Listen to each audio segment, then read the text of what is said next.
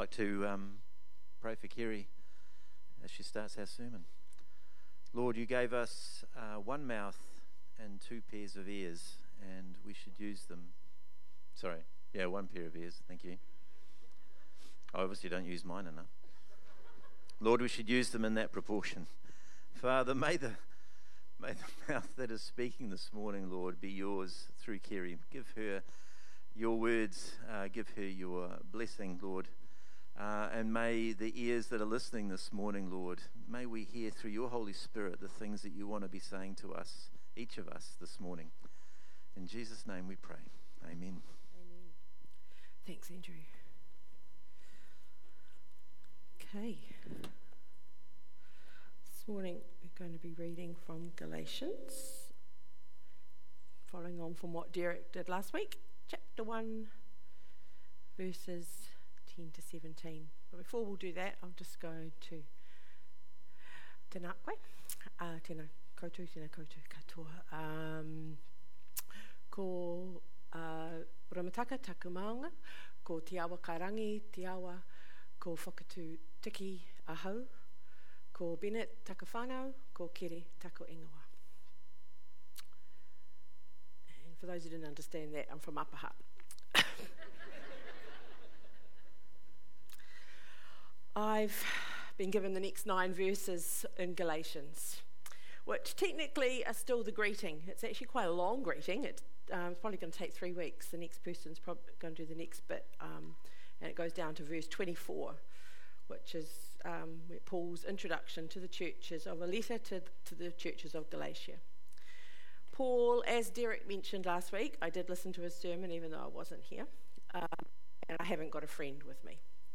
Um, uh, mentioned last week, Paul was a bit angry, and, but like most of his writings, he was persu- he's trying to be persuasive, logical, comprehensive arguments, and lots of reasoning to get his message across. But more importantly, the thing I think Paul was trying to do is Paul was trying to be right. There it goes. Are you controlling that, Martin? Good. So I've divided my sermon into, um, know, so Galatians is thought to have been the first letter that Paul actually wrote, and it's probably about 14 years after his conversion. And I've divided the passage that I've got today into three themes, ideas um, that I think Paul was trying to tell his readers. And there are also themes and idea, three themes and ideas that I think that are really helpful for us in 2022. They're the right man or person for the job, the right message, and the right source of information. I think Paul's trying to say to them get it right, people. When I first read these verses, I initially thought of a CV. And it kind of, oh, wrong one again. And I googled a few, and you know, and cause, because Paul is trying to persuade his readers about himself. He's trying to, um, and his legitimacy, and the legitimacy of his message. Now I googled a few CVs, and I came up with Paul, Steve Jobs' one. If you don't know who he was, he's the founder of Apple. And apparently, this is an example of one of his CVs in a job application. Now, if you can't read it from down there, I couldn't read it even up close, so don't worry um, uh, he got everything wrong. It wasn't very professional, there was not enough information, and it doesn't really reflect his ability. It's the antithesis of what a CV is supposed to look like, um, and to encourage others to employ you. But apparently, it still sold, sold for $2.2 million last year, so go figure. But Paul's CV is kind of similar in a way or the facts he presents to the Galatians don't really make sense. So I'm going to read that to you now. I forgot to do that at the beginning. So the, the verses are, it's actually quite good, actually, I think. So verses 10 to 17. If I was still trying to please men, I would not be a servant of Christ. I want you to know, brothers, that the gospel I preach is not something that man made up. I did not receive it from any man nor was I taught it. Rather, I received it by revelation from Jesus Christ. For you have heard on my previous way of life in Judaism how intensely I persecuted the church of God and tried to destroy it. I was advanced in Judaism beyond my, many Jews of my own age and was extremely zealous for the traditions of my father. But when God, who sent me, set me apart from birth, called me by his grace, was pleased to reveal his Son to me so that I might preach him among the Gentiles. I did not consult any man, nor did I go to Jerusalem to see those who were apostles before, before I was, but I went immediately into Arabia and, and later returned to Damascus.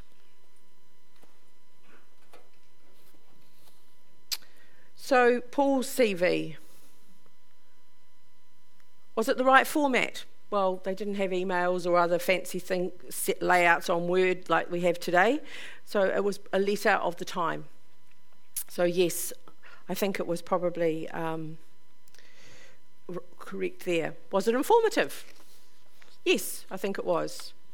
Was the information useful? Yes, if you wanted someone who was with a history of persecuting the Christian faith. Did he have a good pedigree and credentials from a good university? Yes, he did. He was taught by Gamaliel, a respected teacher of the Jewish law. And that's found in Acts 22 3, if you want to check that out. And Paul says he was top of his class from a respected lineage. Character traits that shine through, such as extremely zealous, and he intensely persecuted the early church. In other words, in worldly terms, we would not have chosen him to spread the gospel. In fact, here we see that God has a bit of a sense of humour. He selected a man before he was born for a job persecuting the, gen- um, the Gentiles and Christians who grew up hating Gentiles. But God had other plans. There's a, yeah, Paul's CV would have been at the bottom of the pile.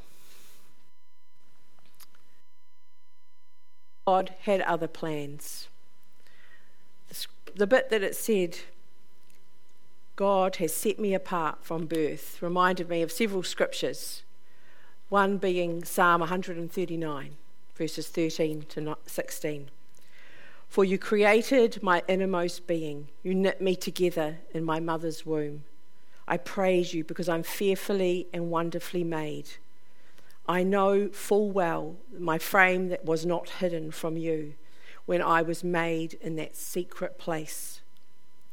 When I was woven together in the depths of the earth, your eyes saw my unformed body.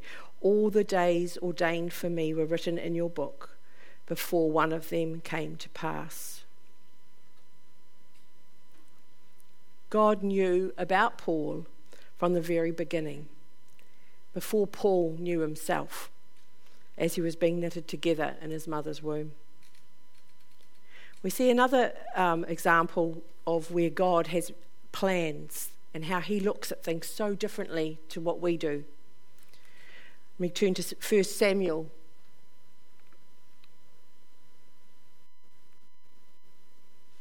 Sixteen, one to seventeen. And I've chopped a little bit out in the middle. The Lord said to Samuel, How long will you mourn for Saul, since I have rejected him as king over Israel? Will your horn, fill your horn with oil and be on your way, and I'll send you to Jesse of Bethlehem. I have chosen one of his sons to be king. Samuel did what the Lord said, and when he arrived in Bethlehem, the elders of the town trembled when they met him. They asked, Do you come in peace? And Samuel replied, Yes, in peace I have come to sacrifice to the Lord. Consecrate yourselves and come to the sacrifice with me. And then he consecrated Jesse and his sons and invited them to the sacrifice. And when they arrived, Saul saw, uh, saw Samuel saw Eliab and thought, Surely the Lord's anointed stands here before me. But the Lord said to Samuel, Do not consider his appearance or his height, for I have rejected him. The Lord does not look at the things man looks at. Man looks at outward appearances but the Lord looks at the heart. we see how God does not look at outward appearances, doesn't judge by our past, but he sees into our hearts. God knew Paul's value and could use his past for his purposes. And finally, we find another verse in Isaiah 49. These Old Testament scriptures would have been deeply ingrained into Paul's mind, reflecting the learning that he in his education. Before I was born, the Lord called me from my birth. He made mention of my name, and he made my mouth like a sharpened sword. In the shadow of his hand, he hid me. Here we see that Paul wasn't trying to prove he was the best man for the job, but that he was chosen by God, that he was the right man for the job. Paul acknowledged his failings to prove that God was now in control, to show God's power and give him the glory. Paul was now a servant of God, which is how he starts he's, now no longer in charge of his own life, but surrendered to God's work. He refers to himself as a servant multiple times. Two examples are in Romans 1 1 and again in Philippians 1. He, in, he introduces his letter of himself as the servant of God. He was the right person for the job.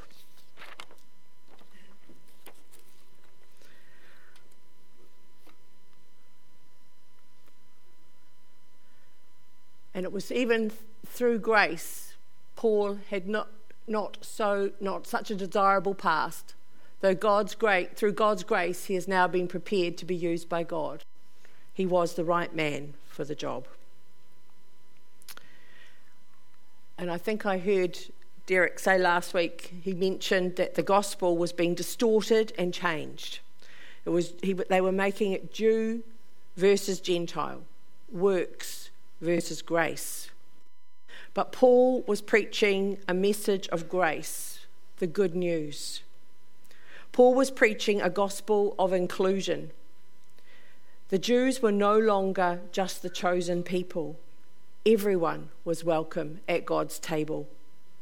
He, his argument debates that all people, Jew and Gentile, were, he, were, he, were to have access to Jesus.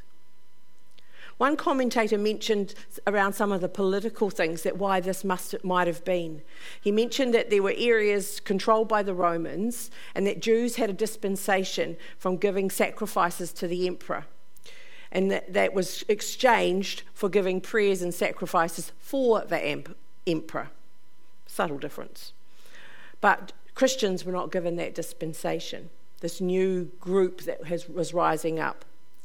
But if they got circumcised and became Jewish, they could avoid punishment. But this was not the gospel Paul was preaching. The Galatian churches were new and under pressure from their culture and society. Sound familiar? Through the ages, we've all been under pressure because of culture and society. The Galatians were adding to and changing Paul's original message. In Leviticus, God's laws were written for Jews, included how they were to treat their neighbour, foreigners and, or aliens, and slaves. But Jesus came to fulfill that Old Testament law. Matthew 8, Matthew 28, sorry, says, All authority, this is Jesus speaking, in heaven and earth has been given to me. Therefore, go and make disciples of all nations, baptizing them in the name of the Father, the Son, and the Holy Spirit, and teaching them to obey everything. And Mark 12:30, the new law stated by Jesus was love the Lord your God with all your heart, with all your soul, and with all your mind. And the second is to love your neighbor as you love yourself. There's no message of circumcision, no mention of becoming Jewish. It was a message for all people. It was a message for all nations, for all people. Last weekend, uh, um, 18 of us went for a walk up in the Tararuas with the off group. And at lunch, somebody counted that of the um, 17 of us that were having, oh, I think it might have been 19 people on the walk actually, and there was 17 of us at lunch, and nine of those people, and if we count Jean, there was been 10 people on that walk last week were not born in New Zealand. And that is just from our group, our, our church. And I find that really exciting that God has made his church really diverse. It makes it hard sometimes, but let's use our differences not as barriers, but as a strength. The right message is that the gospel is for everyone. The final point I think Paul is trying to tell us about is the right source of information, and where we get that is really important. Now, I've just finished reading Stan Walker's biography. In it, it describes his father's conversion. That's a picture of his dad and his mum up there. Now, I wouldn't describe myself as a Pentecostal, but I believe in the power of the Holy Spirit. And Stan's dad had a life changing experience that could only come from meeting Jesus. From an angry man of violence, a life of pain, thievery, addiction, I'm not going to comment on why he was behaving like this or how it all started, but a multitude of factors create many broken people. When Stan's dad goes up for prayer, he is slain in the spirit and meets with God multiple times, not just once. And to Stan, what seems like, because he was just a child at the time, it seems like an eternity. And, but I think it was hours, it was a long time. He was there, God was meeting with him. And he, like Paul on the road to Damascus, I got that one next. God was doing a radical turnaround. Today, Stan's dad is a man of faith. Today, we still read the words of Paul because Jesus change their lives. Paul received his gospel, his teaching, directly from the source, from the Holy Spirit, from Jesus. And he states that in, in, the, in the readings. It was a dramatic event. I was reminded of this a few weeks ago when I was preparing for my Whakarongo Mai intercessory prayer. A quote from Oswald Chambers that says, Don't look at the difficulties, look to God, look for the, to the source. We're so quick to look around us, but we need to be looking up. For my thoughts are not your thoughts, neither are my ways your ways, declares the Lord.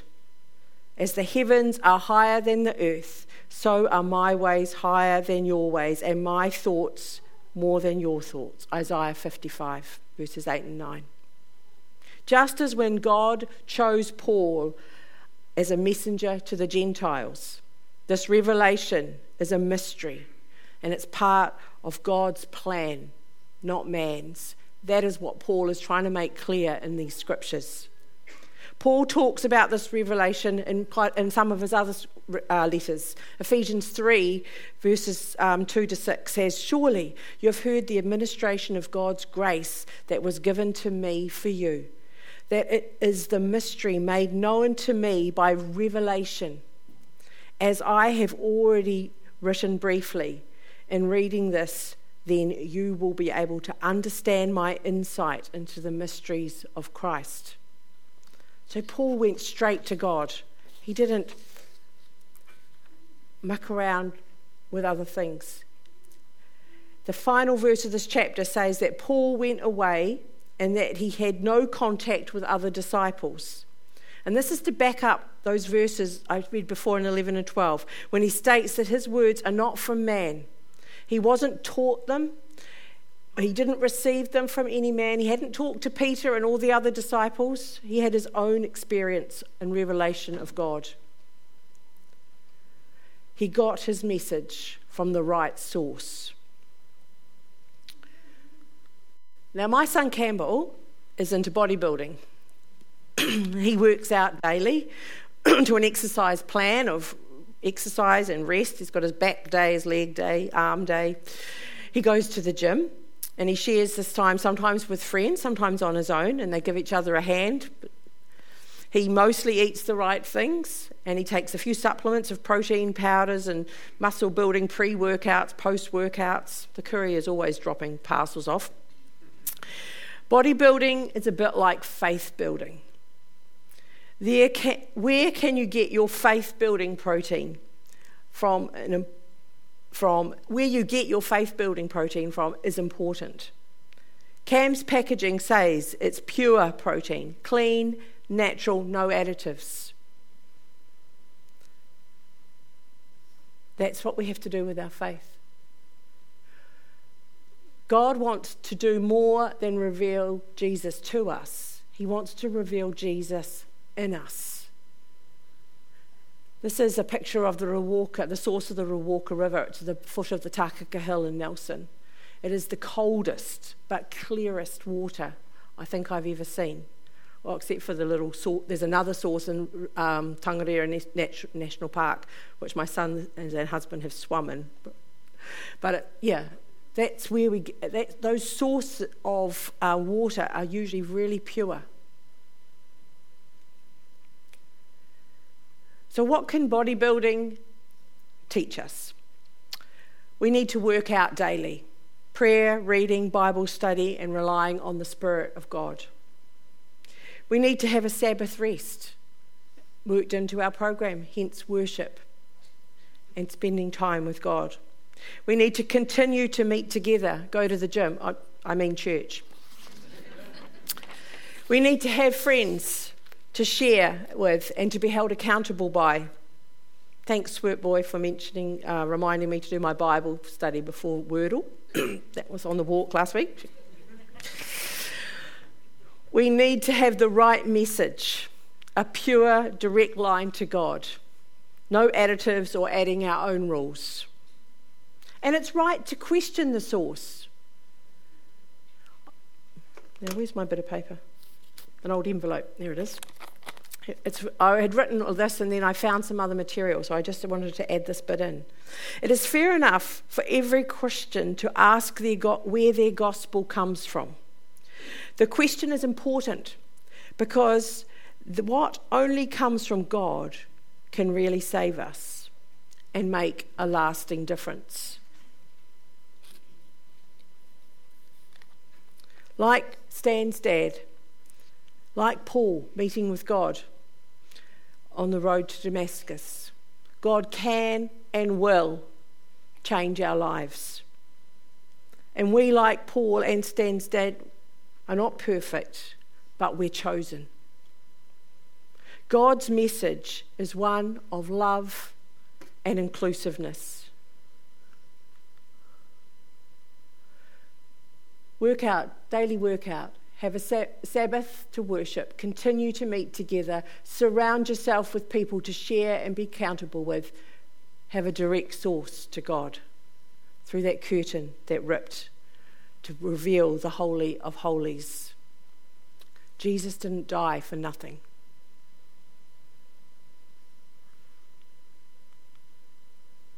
In conclusion, like Paul, we've all been chosen and set apart for our role in God's kingdom.